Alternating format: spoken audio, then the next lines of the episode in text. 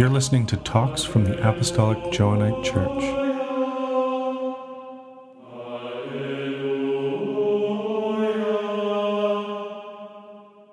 Uh, my name is Father Donald Donato, and I'm the rector of St. Sarah's Parish of the Apostolic Johannite Church in Boston. But today I'm going to be taking you through the wonderful world of St. Bonaventure and his journey of the mind to God.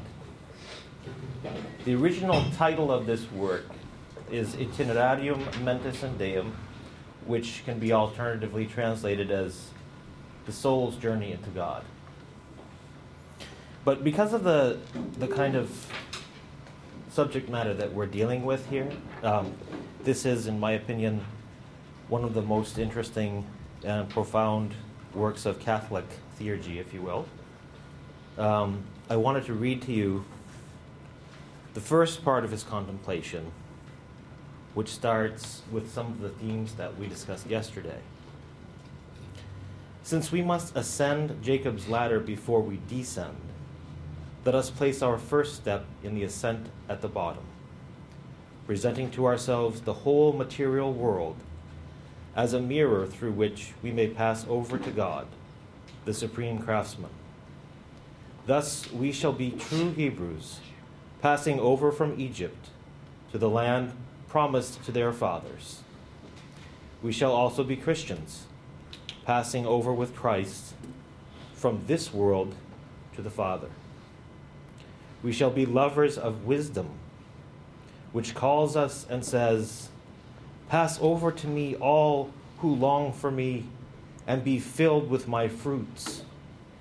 For from the greatness and beauty of created things, their Creator can be seen and known. That's chapter one. I want to tell you a little bit about the man who wrote it. Um, first of all, the works of, of Bonaventure are available in English. For those of you who uh, appreciate having the original text, um, I recommend this one which is uh, there you go. So you have all the information there. I don't have to waste your time. Uh, this is the one that I preferred, uh, which is um, let's see here, the volume two. It's actually translated by Franciscan monks. The Saint Bonaventure was a Franciscan priest. Uh, there's also this, which is the second one, Soul's Journey into God, uh, 1978. Both excellent, excellent translations. Highly recommend them. Uh, I just like to have the Latin there. And um, I'm also going to be referring to, to this book here, which is called The Secret of the Christian Way. We have, I, I have the information about that book um, at the end of the, the lecture uh, by Jean Borella, who's a French theologian before we get involved in Bonaventure's ideas and this incredible journey, um, I'll tell you a little bit about him. Uh, he was born in 1221, raised in Bagnoregio, which is very close to, to Rome nowadays. By then it was a little further. uh, his given name was John, Giovanni, Giovanni di Fidanza and he entered the, the Franciscan order in 1243. And, well, there were many interesting people with him at school. One of them was a guy named Thomas Aquinas. Um, he served as a minister general for the Franciscan order. I believe he was the sixth, if I'm not mistaken. So he, he is an interesting character in many ways because he is not only a Franciscan mystic, but he's also a scholastic. He's someone who wants to talk, who wants to think and write about what he's thinking and what he's experiencing. So you get a lot more um, data, if you will, from his journey uh, than you do from a lot of other people. And he had he held the Franciscan chair at the University of Paris, so he had some time to expound his ideas. Um, his life was very, how shall I say, uh, filled with um, very interesting events. At the time, um, he was a moderate person. Uh, he was trusted by his colleagues, and so therefore he was uh, instrumental in the election of a pope, Pope Gregory X, um, who rewarded him with the red hat of the cardinal. Uh, he was the cardinal bishop of Albano. You can see here that uh, he took he had a, a very important role in talks with the Eastern Church, which were actually successful for a very brief moment in time, unfortunately, and it was his undoing. Someone poisoned him. Um, he actually died at the Council of Lyon in 1274 after having been poisoned. He was canonized on the 14th of April, 1482, by uh, Pope Sixtus IV and declared a doctor of the Church in 1588 by uh, Sixtus V. He's also known by the title Seraphic Doctor because of his use of the vision of St. Francis at La Verna. So, Doctor Seraphicus is one of his names.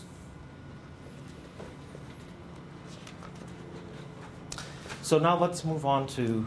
Um, I'm just going to give you an overview of the itinerarium because it's it's really not very complex. It's not very it's not very big.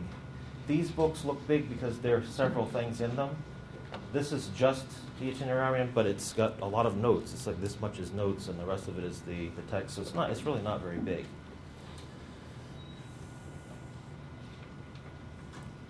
But I think that th- there's a distinction in the history of spirituality, particularly Western sp- spirituality, uh, in his work, in that he brings together some very interesting people.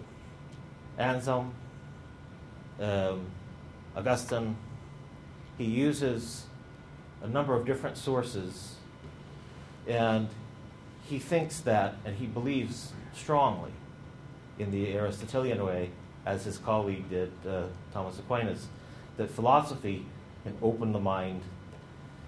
But he was much more specific about how it could open the mind. And I think the reason is because of his gnosis, because he had actually had an experience. And he was drawing from someone else who had an experience, St. Francis.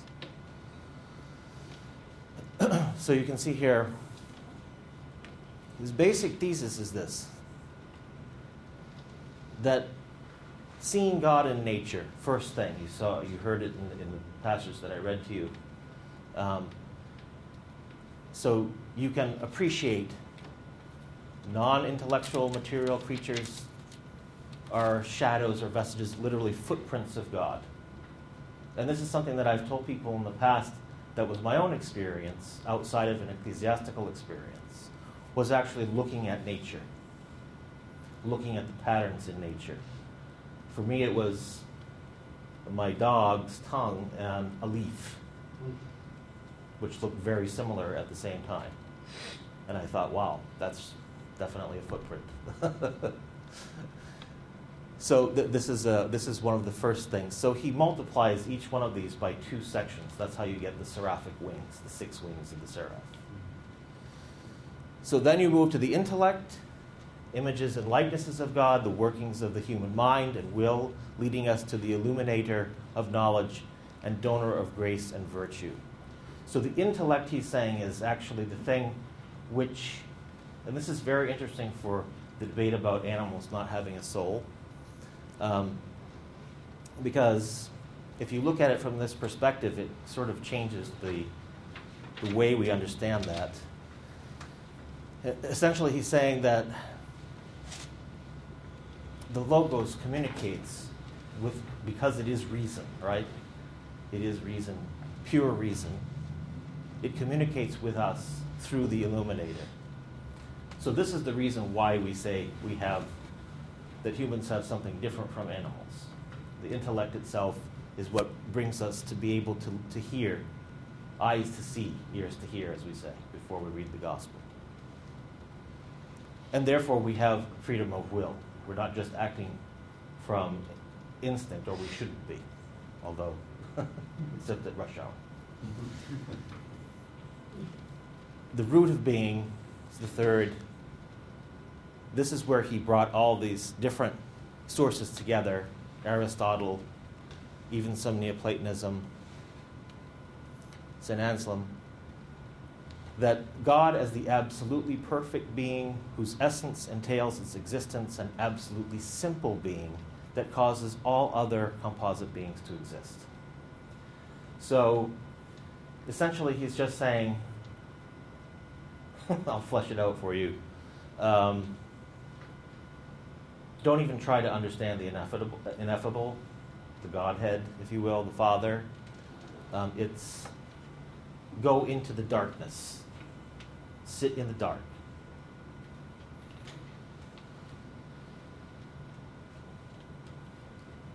I'll come back to that in a minute. But first, I wanted to let you, to, to show you the place where he actually had his experience.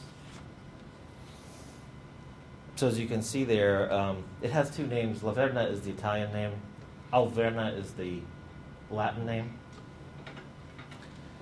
So in 1259, Bonaventure experienced a vision on this on this mountain. That chapel was actually there already because St. Francis had had his vision there as well. Um, the particulars of the mountain are not particularly interesting, but I put them there just so you understand where what it is. Uh, but it was at this place on the anniversary of the vision of the um, rece- reception of the stigmata that he saw a light go on, you could say. During his vision, uh, St. Francis in this place saw the Christ in the form of a seraph, right? This is the very same place. But then, being a, a fairly wise person and a well educated person, Bonaventure ex- expands on Francis, on the gnosis of Francis, and he links it to the six stages signified by the six steps to the throne of Solomon. Very interesting.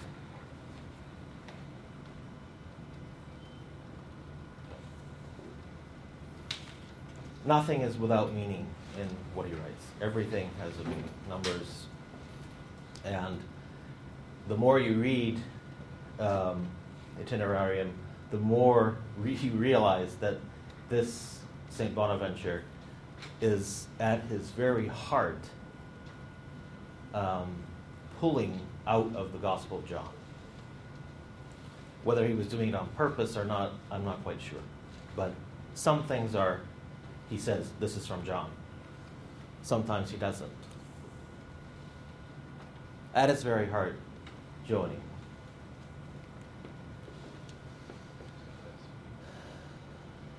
That might look familiar to some people. It's one of the images of the Um, so he sees this as sort of a way of understanding a pattern in a spiritual way of thinking. So instead of thinking like a human being thinks, you, in order to think like the divine, you have to use its language. So these numbers and this imagery is very important to the journey. So this is why he organizes it with a prologue and for, in six, six sections.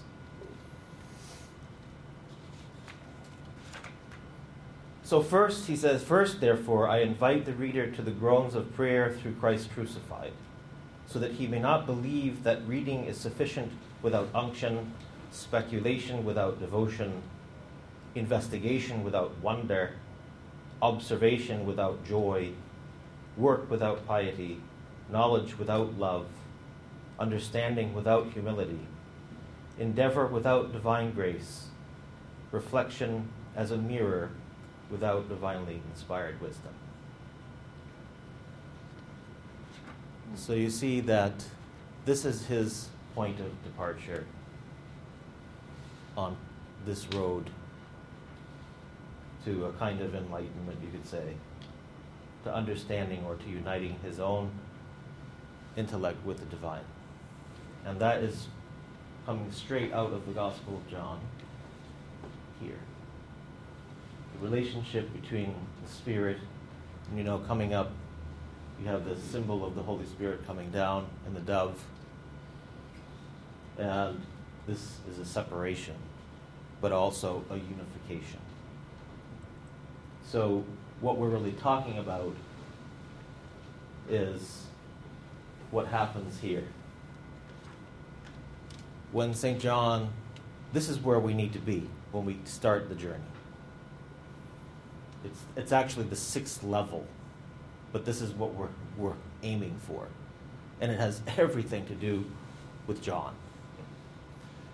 The image of John is a kind of esoteric secret and every single mo- even the motions that he makes in the gospel are filled with spiritual meaning. When i first saw this i i was overwhelmed and i wouldn't stop talking about it. Maggie probably can attest to that. Uh, that it's a kind he's what he's describing in this journey can be seen in john. And he quotes the, he actually puts these num- the verses in, in, in by number so some of you who are in, who are familiar with orthodoxy might have seen the descent of the mind into the heart. That that uh, phrase.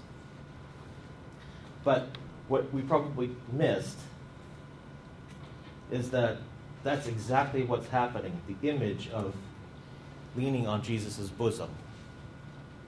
His head is going like this, and it's showing you the difference between this and this. So he's going like this. Oops, this is the wrong one.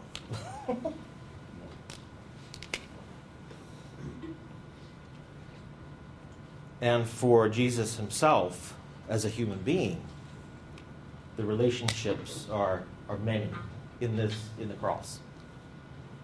So, you know, he's looking down at John and Mary so you can say um, he has on either side pneuma and psyche in some ways, but in a much superior way. So the relationship between people, like with the people who are around him.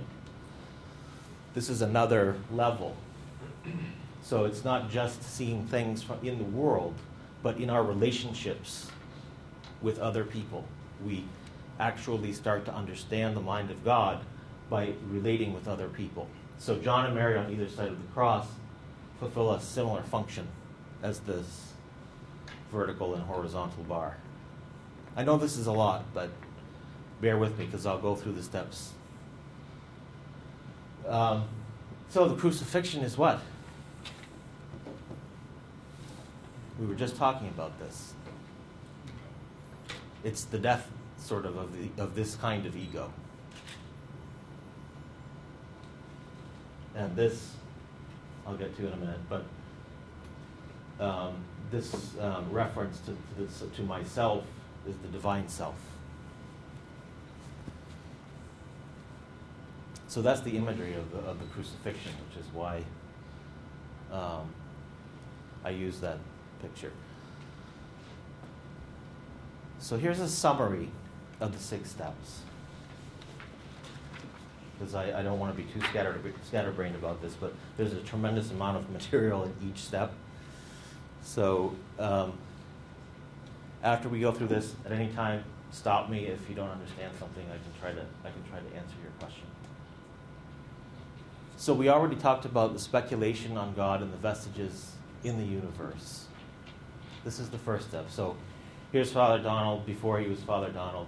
He looks at his dog and there's a plant in the window and he sees something. And he says, Wow, that's sort of like the epiphany stage, right? The second is the speculation on God and the vestiges of the world sense realities. So, relations, physical relations. The third is the same through the image imprinted on our natural powers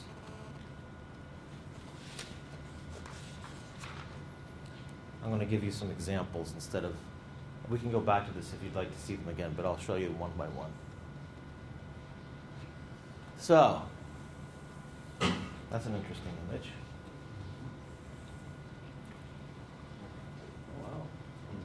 Wow. yeah. Uh, so the two lower wings of the seraph symbolize seeing God through those footprints, signs in the subhuman world that point to God. So that's, you know, that includes material things and things that we can understand through our senses. So that's why he, he divides them. Two lower wings. Um, and through speculation, we encounter the logos as the medium. So the going back to this, you could say, I, yeah, we'll go with it. So the logos kind of like a tube. And it's pouring this here. But it can't do anything with this if it's working on this level. So that's why doing things for other people, so the image of John and Mary, this relationship between these three people, exemplifies the kind of divine self that is reborn or that is awakened. It is not a sort of charismatic or evangelical or typical Christian conversion. It's not a change of heart, it's a process. And he's trying to show us that this vision that he had and that St. Francis had, the six wings with the Christ face in the middle, is the thing that was teaching him that. Just like the image of John putting his head on the master's bosom, as it says, or chest, is, an, is the same symbol for this. So, there's your footprints of God. And, you know, they should never be overlooked in this high, you know, falutin talk about theology and church and all the things that we do, because these things are just as much a part of the fullness as we are. And it's through them that we can understand that we are stewards, that we have a responsibility for them. Plus, they're goofy and they look funny.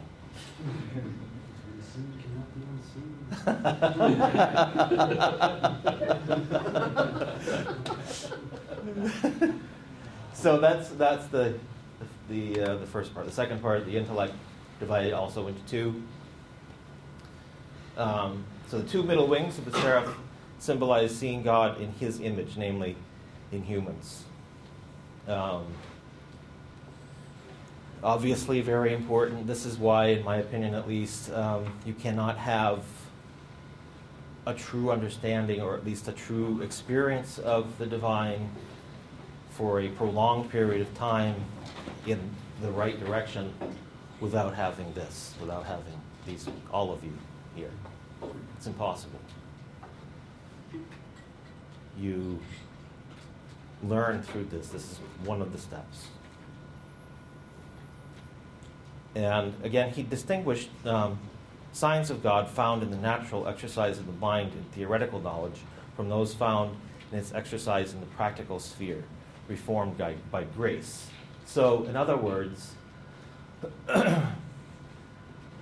um, it's not just about being with other people, because you can be with other people and treat them horribly. We do that all the time. Reformed by grace, in other words, understanding who they are.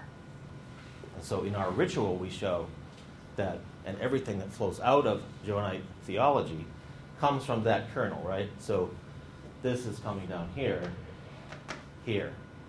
And we know that everybody else has that, at least a little piece of it.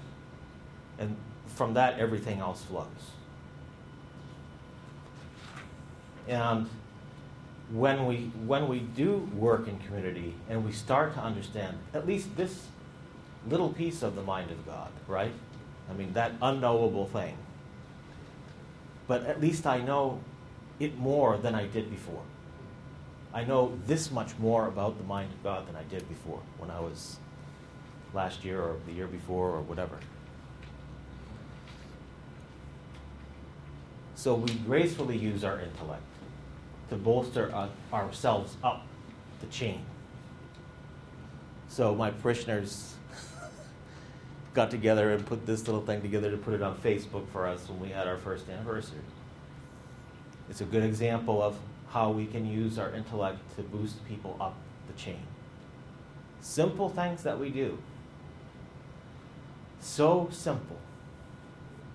And that's it goes back to the original plan or the description of the ineffable, which was what? It was the ultimate simplicity.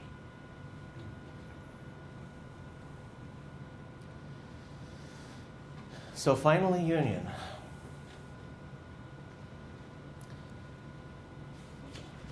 The two highest wings of the seraph symbolize seeing God in himself or itself. First, in the way reason sees God as having one divine nature, and then as faith sees God in the Trinity of persons. These three sets of twin steps culminate in the mental and mystical transport found in the mystical experience at the end of the journey. So here we see, we finally start to see what God is.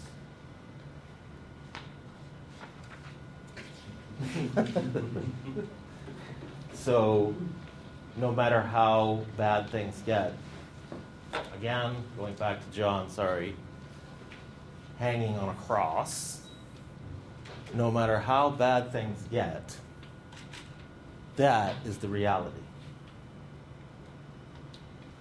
So even if you are dealing with this stuff, this is the thing that reminds you and is you and makes everything about you you.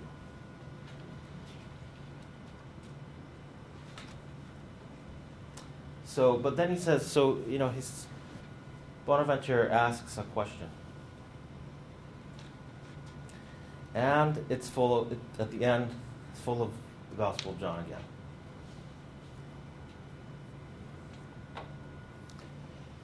He says, Now if you ask how all these things are to come about,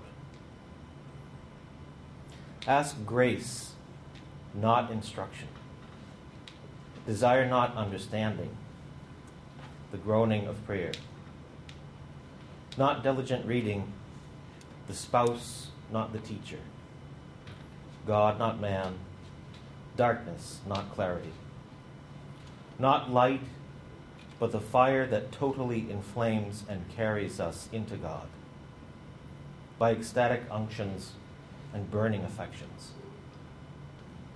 The fire is God, and his furnace is Jerusalem. And Christ enkindles it in the heat of his burning passion, which only he truly perceives who says, My soul chooses hanging, and my bones death. That's from Job. Whoever loves his death can see God because it is true beyond doubt that man will not see me and live. Let us then die and enter into the darkness. Let us impose silence upon our cares, our desires, and imaginings. With Christ crucified, let us pass out of this world to the Father, so that when the Father is shown to us, we may say with Philip, It is enough for us. That last thing came from directly out of the Gospel of John. 14.8, if you have it there if you want, broken down. So, that's pretty heavy stuff. Now, I don't expect people to, to, go, to go home from conclave and, and, and, and say, hey, you know, Father Donald said um, I should prefer hanging my bones and give up what you're doing. But if you're over the age of 25, you probably already noticed that that's exactly what your life is like. so when we were talking about theurgy yesterday and going through the suffering, I'm not encouraging suffering. I don't need to. You suffer already. I mean, we're all going to die physically of a probably a horrible death, right? Some kind of disease. Hopefully, it's quick and painless. But you know, you don't really need to, to work on that part. You don't need to. You don't need to attack yourself to a cross. You just need to understand the relationships that are going on. So I'm going to stop there. I'm going to open it up to some questions. Further reading, um, highly recommend the, fir- the first one, which really spells it out. It's a bit dry because it's it's an academic thing, but it's not very big. The Secret of the Christian Way. Um, it's an excellent expose. He it's actually written based on based on the itinerarium, so uh, it's put together in the same way that that is. there you go. So. I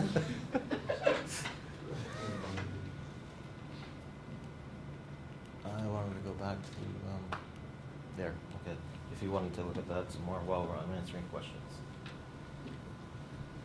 Jonathan. Was Bonaventure's vision the exact same as uh, St. Francis's?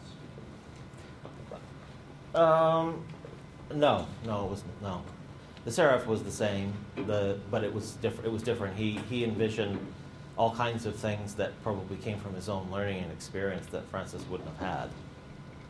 So, so it wasn't exactly the same. It was very similar. It had some of the same. Basically, it was the uh, it was the, the seraph with the Christ head that was the same and some of the same ideas.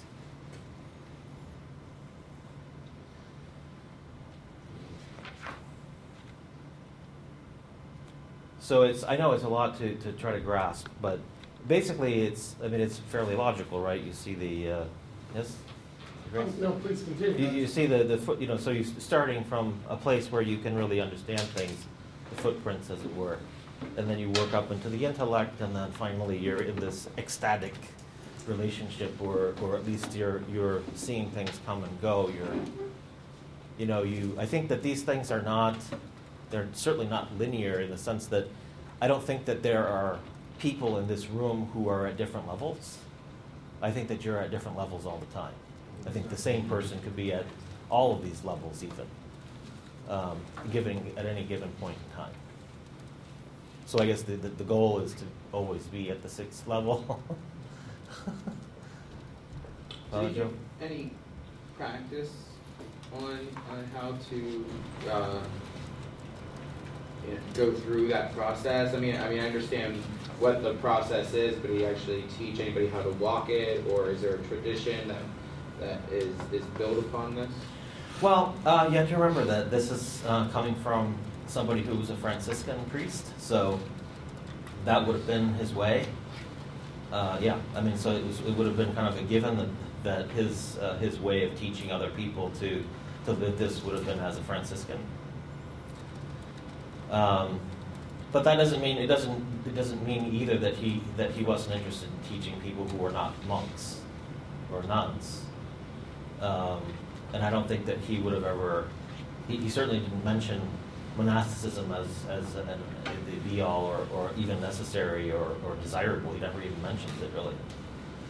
So it's it's obvious to me that obviously he's writing this for a certain group of people who could read because in, in the 1270s people a lot of people didn't read right so it would have been people who were uh, teaching other priests basically but I, I, would say that if you wanted to find the the actual practicum of uh, Saint Bonaventure, you would just look at the Franciscan uh, rule.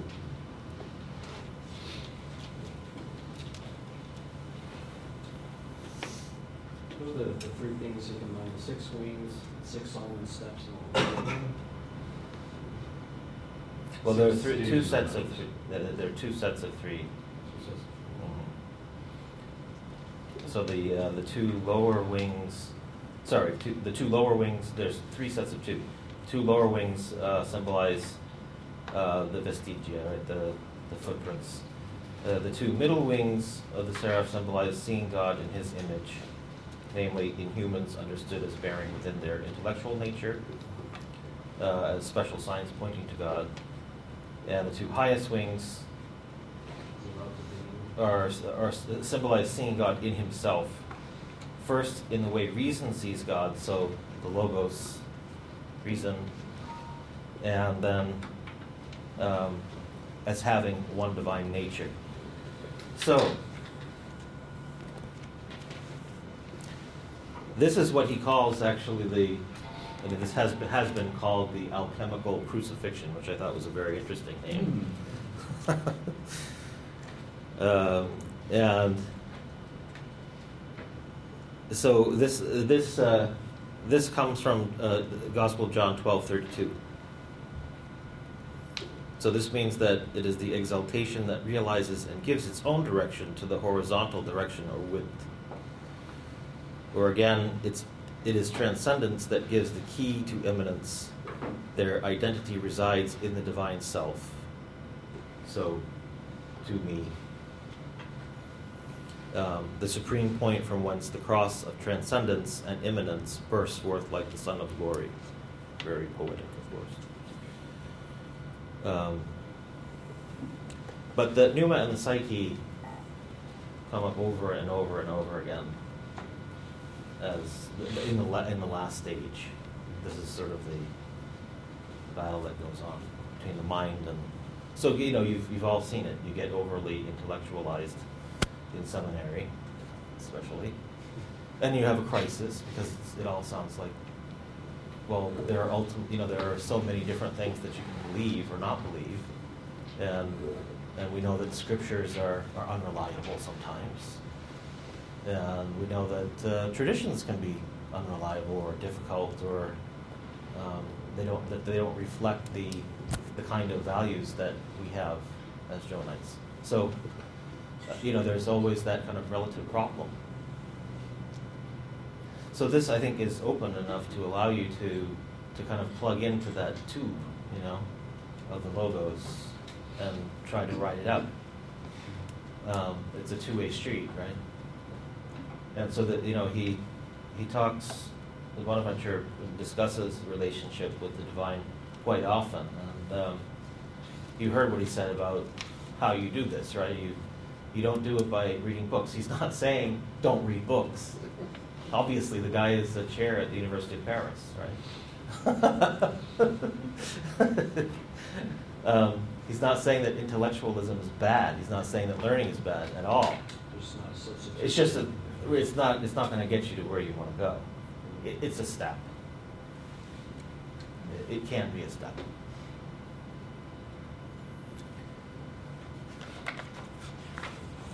Any other questions? We have plenty of time.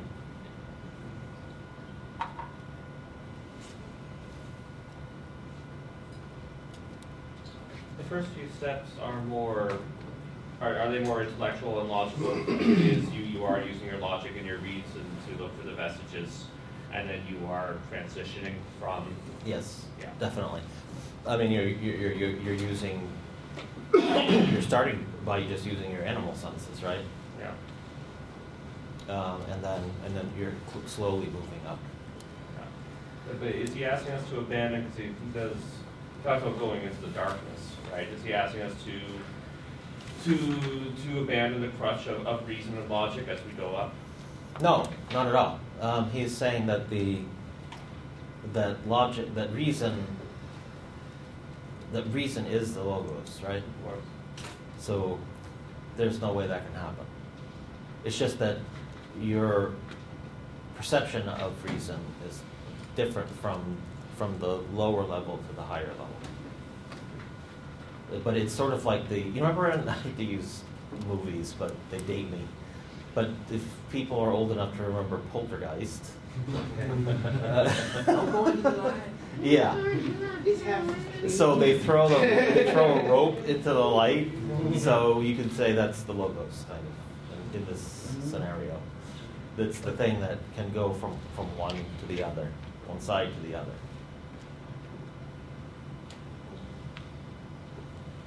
not- I'm not even sure I want to delve into this, but um, so much of this, since it starts out with seeing the vestiges of, in, in the natural world, in the material world, is there any sense in which this is problematic for somebody coming from uh, a a Gnostic standpoint where materiality is always problematized, where materiality is always uh, suspect? I mean, is there, do we have to think about this somewhat differently than, say, a Roman Catholic, you know, where God is manifest in all creation in this very straightforward, straightforwardly positive way? Do we have to think about it differently? Yeah, I think you kind of have to piggy. Yes, very good question, Grace. Uh, you have to piggyback the materiality along with the psyche problem. So when you, you when you crucify your ego, you're crucifying warped reality. Right. You're, you're crucifying the the world that is full of cancer and war and fighting and Facebook.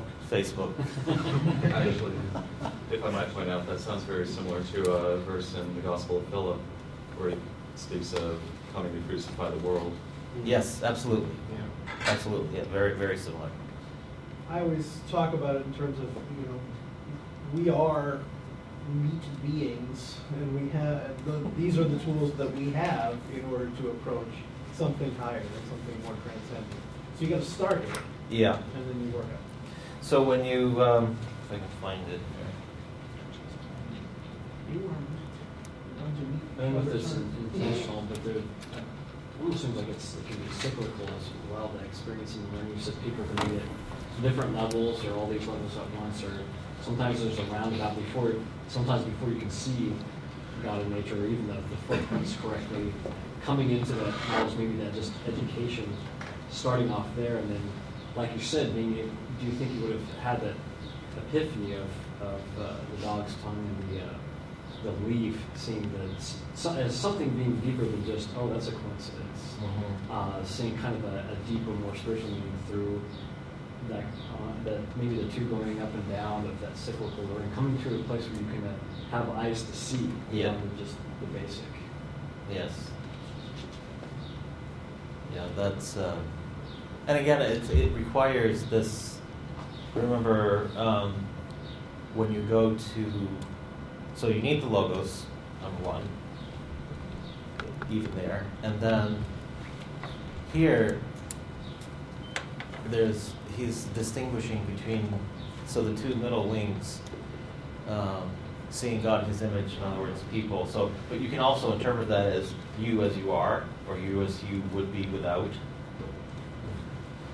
Say, for I don't like to use this term, but Hylic or Hilik, however you like to pronounce it, that's the, that's the sort of monkey man, uh, monkey man, and then Homo sapiens being good. uh, being full, being pulled along by, or you could say, drinking through the straw of the logos, or being pulled up by the rope. so, you know, that's absolutely essential to his, um, your grace. That's actually really important to, to his ideas, which don't. Act, it's. I find it really interesting because it doesn't really conflict with anything that we have. Yeah. Um, although it is built on the idea that the the one and creation is perfect and it's just us that's messed up. I mean, let's don't make. I, I don't want to misrepresent Bonaventure here. Um, he's he's definitely working off of that assumption, but it doesn't really matter because once you realize that this grace, however you want to look at it, is necessary, and I'm, I'm simplifying reformed by grace by, with, thi- with this image for a reason, because, because it's, it's a very simple thing. It's, it's, it's the gesture, it's the humanity, recognizing the divine. So, um, not only is Christ the shared bread, right? Uh, Christ is the least among you. So the teaching of how you deal with the least among us, as that you see um, in apostolic teachings and the Gospels, is the same virtually as, as this. Um, no, I'm kind of translating this for myself as like a, a very simple form of esotericism. And, and I say simple in the sense of like, um, there's no like, draw a triangle on the floor and then do this and then, and then, you know, that kind of stuff. The goals are the same, you know, I think to a certain degree, um, with many other different uh, paths to do that. But it but it seems like this one's not as like detailed. There, there's there's more forest than there is trees in this one, and I'm wondering, assuming that Bonaventure like came to grips with these other paths and was like, okay, I understand that they're going in the same direction. What do you think from your reading and being that he's a Franciscan too, that he would think about these other paths and the complexity of them versus this path that he's presenting here. Well, I think that's the reason he wrote the thing in the first place, isn't it?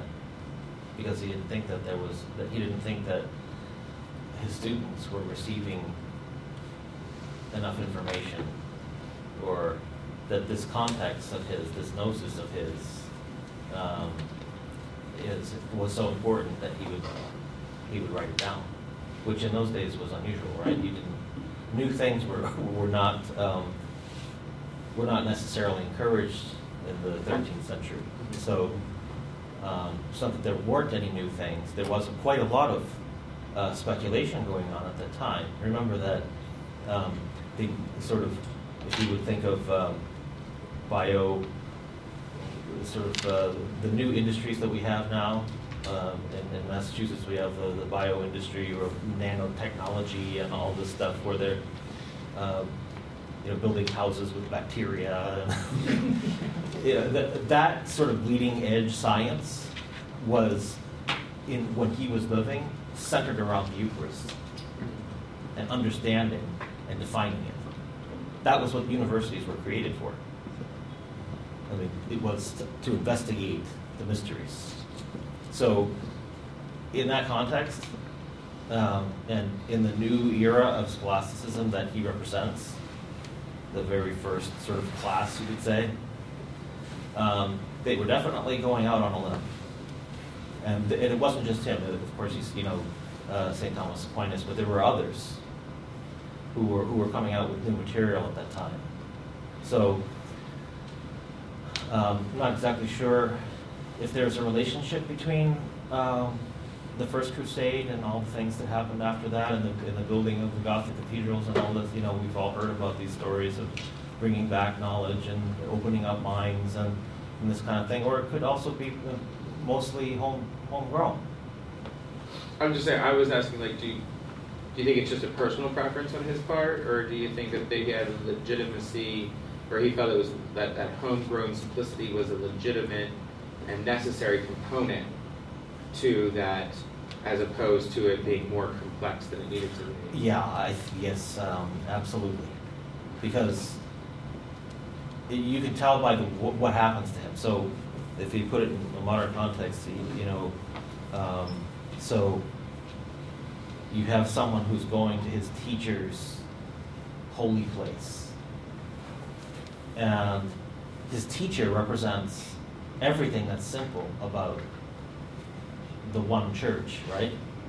And it's, it's a person who represents uh, rebuilding the church, the spirituality of the church, which for us resonates, right? So the Franciscan ideal is something that he lives for, right? And he goes to the mountain where St. Francis, you know, received the vision and the stigmata. And he's probably sitting there on a rock and he's thinking about it. And all of a sudden, he thinks, well, not you know, not only this, but he adds to it, and he starts seeing these. You know, he starts putting two and two together, as it were, and building on the on the shoulders of Saint Francis, where Saint Francis was a very simple, fairly simple person, a fairly simple writer. Um, and he was wealthy, but and educated, but he was not. Uh, he wasn't an academic or, or before he you know entered. So yeah, I think that from a Franciscan point of view in the 13th century, they were absolutely looking to simplify. Uh, yes, and that you could see it in him having this war within himself. Like he really, he's like kind of like me and like you. We really like this stuff, but it, we know in our heart that it doesn't work a lot of the time because it's so complicated. So, so you you just he's just dying to try to, and then all of a sudden, bing, you know, he sees this image, and it starts making all this sense. And he's saying it's not that difficult.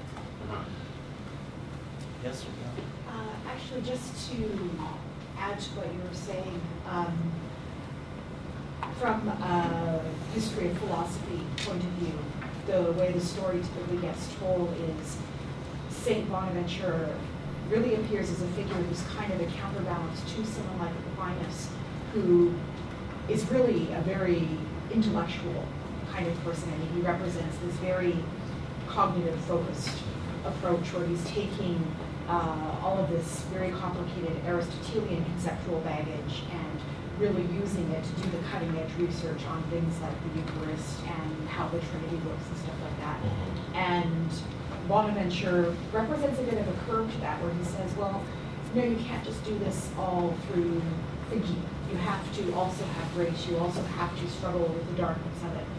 Um, and so, yeah, that's obviously not talking strictly about the esoteric or spiritual side of it, but, but I think this push towards um, simplicity, towards a non-discursive gnosis, is is there strongly in Bonaventure as Yeah. compared to someone like Aquinas. Yes, and you know he and he was uh, he was famous a little bit after, uh, partially because he was assassinated, uh, which helps. Yeah, um, but yeah, and also you know it's no small feat to get a pope elected and to bring to the the east and the west back together again. So okay, pretty good resume. But uh, you know he was he was definitely at that point where. Um, you know, there, there's no way that he could possibly describe in, in a simpler way to people that I'm sure he came across every day um, how what this how this works for them. And I think that the, the imagery, you know, the imagery is certainly a big help. Um, you know, you, and that's why. I, so this kind of led into what I'm probably going to talk about next year because I discovered all this stuff, uh, correlation, you know, sort of intertextual revelations coming out of him. Um, but it's clear. I mean, I personally, I just can say for myself that I don't think there's any way that a person could have such um, an incredible and profound grasp of spirituality without actually having experienced it. I mean, I haven't been around that long, but I've been around long enough to smell things that aren't real, and that's he's definitely not in that category. Don't pause after that next time you do that. We will And insert he- things in those. I've been around long enough to smell. He's definitely not in that group, but um, yeah. I just wanted to add or ask, um, kind of, uh, uh, to add what Joey was saying about, about the system and Bonaventure's thoughts on it. I, I'm assuming Bonaventure wouldn't have thought that this is his system or his thought necessarily, it was No. coming out of a vision. So it, it's revelation. It's, he wasn't like, this is my system to get to God. I had the vision of the seraphim. Yes. Oh, these are what the wings actually mean. You know, God is communicating this method to me. Yes. Yeah. Oh, absolutely. Yeah. And so, yeah, the image. So, what I'm getting at is, um, first of all, he, he was, you, you know, I was tr- trying to make a point about him Um, so although he was killed, he um, and all that, he was he became kind of a um, an object of devotion in some ways, and uh, and people really saw the value in what he had left. Um, so much so that Dante wrote about it. He was in, he was actually in paradise, flying with Beatrice. You've seen, probably, you might have seen the, the, the illumination of one of the uh, more famous copies of, of the Paradiso, which has a picture, actually, it shows Bonaventure with his red hat and his Franciscan robes, and he's kind of flying across the top of all the saints um, with, um, with uh, Beatrice. So, I mean, that's what Dante thought of him, and Dante was much grumpier than I am. so, I'm not saying something. And um, so that, that's it's it's he, he's uh, very important. I think that, that what I'm trying to get at is I think that his his reputation really speaks for itself within a very short period of time. You know, you have a lot of people who are just like, wow, this is this is incredible stuff. And um, I don't think it was the Kennedy factor where it's just because he was bumped off at the Council of Lyon. That uh, I don't think that's just the reason why he became so popular or inter- interesting. But unfortunately, he's not really. He's kind of well, another reason that when I started reading this, um, I I was kind of sad that I because I'd never really heard about it, and so I thought that I would share it with you because I thought it was about everything that we do. So, any else? Any other questions? No. Thank you.